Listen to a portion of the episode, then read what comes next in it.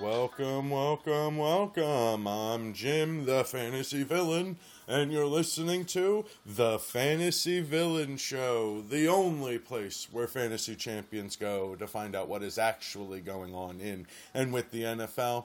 And you probably noticed today I'm Sans Tunzo. Well, that is because this is a regular new episode I'm calling The Fantasy Villain Fantasy Fiver, where I, your fantasy villain, Sir Villain of Fantasy, will be giving you a brief rundown of all the latest fantasy news, as well as bringing you different topics that are relevant to all fantasy players out there. And I will try to squeeze that into a quick little fiver of a segment. So let's jump into it. Uh, the big news, obviously, is Tom Brady. Uh, federal judge told basically the NFL and Tom Brady and the NFL Players Association work it out amongst yourselves. It does not raise or lower his value. I think if you're going to get him, you'll probably be able to get him late in the draft.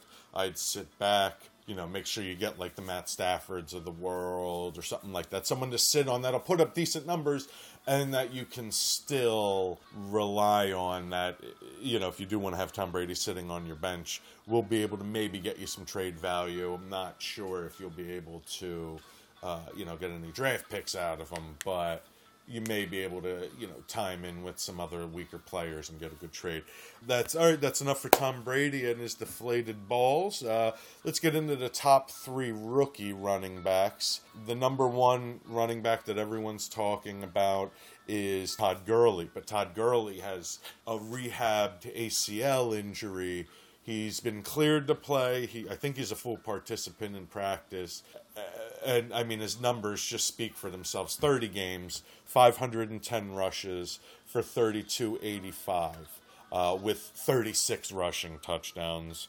He also had sixty five receptions for six hundred and fifteen with six uh, receiving touchdowns. So the dude is a very viable PPR flex for you. He may very well be that breakout star if his ACL can stay good. Um, or stay healthy. Yeah, stay good. I read good if it can stay healthy. Um, the number two then is Melvin Gordon out of Wisconsin. He's at, in San Diego. Uh, he in 45 games, 631 for 490, 49.15 with 45 touchdowns. Now, the one stat that really hurts him is his receptions he only had 22 receptions for 228 yards with four touchdowns. That's terrible. So PPR, no. Regular league flex, you know, standard league flex, possibly. Um, then you have Yeldon out of Alabama. He put up uh, 576 in 39 games, 576 with 33 22 for 37 touchdowns, which is pretty decent um, and 46 re- receptions for 494 with only two receiving touchdowns. So, uh, you know, let's look at him next year, but, you know, top three rookie running back sounds a lot better than top two. Next, we're going to have in this uh, segment, in the, the Fantasy Villains Fantasy Fiver, the Fantasy Villain Fantasy Fiver, players to stay away from. And this week, it's going to be Jeremy Maclin. That's someone uh, without a wide uh, quarterback that can throw the ball longer than 20 yards. I think any receiver on Kansas City is stay away from. He's only going to put up terrible numbers.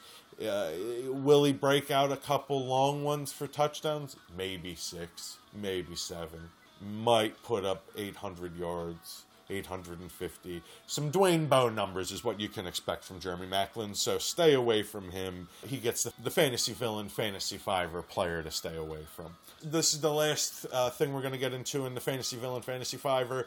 It's five things fantasy owners do wrong. Uh, one, and uh, I'm pretty much guilty of all of these things. Um, trade players too quickly. I traded Jamaal Charles last year. I did get a number three uh, third round pick, so not too bad. This year I have you know, and I only had to give up a seventh to get that. Anyways, so I did get a ton of value for Jamaal Charles, but I did it because Yahoo fucked me. We talked about it before. They fucked me with the amount of weeks he would be out for an injury. I, I think he missed a game, half a game, maybe. And they said he'd be out four to six weeks. Uh, the number two thing is draft the quarterback too quickly. We were talking about Tom Brady, but you know this applies to the Aaron Rodgers of the world, the Andrew Lucks. The in my league, Peyton Manning will be gone by the end of the second round. If not, there will be three, at least two quarterbacks drafted in the first round, if not three. Got Philip Rivers last year in the eleventh round. He was the tenth quarterback in fantasy points. Now, this next thing, the third thing for daily fantasy, don't put in your players too quickly. You don't need to get into a, uh, a, a Sunday only league on, on, Wednesday, all right, or Tuesday. There will be leagues opening. Sun, there'll be leagues, huge leagues open Sunday. So put some research in. Look at the matchups. Don't put the shit in too early. If you have a, a, a roster in on Thursday for a Sunday game, you're a fucking idiot. The fourth thing, dropping players too quickly. I've seen so many players just, nope, gone. I was in a league four years ago. Some guy dropped Marshawn Lynch because Yahoo told him he would be out six to eight weeks. And he's like, fuck this, I can't even trade for him. It went from doubtful, the like a, a day after I picked him up, to probable, to playing that week and not missing any time at all. And it's he got me into the semifinals and for some shit reason, I fucking lost and didn't make it to the championship, which I would have won. But anyways, so the last thing and the final thing we're going to talk about this week, number five, is take shit talking or turn shit talking personal. Everyone, you know, I've even had, I like to put out an animated meme or two. People apparently hate that for some fucking reason. I don't know. Maybe it's the fact there's a you know thirty something year or early thirty year old man sending out animated gifs of Teenage Mutant Ninja Turtles gifs in text messages while they're working. But uh, I digress. So I've also had people show up to my house because I said, and this wasn't the reason they showed up, but this is what started it. They responded to this with by calling, you know, making fun of my mother when I said that I've forgotten more about fantasy than they'll ever know.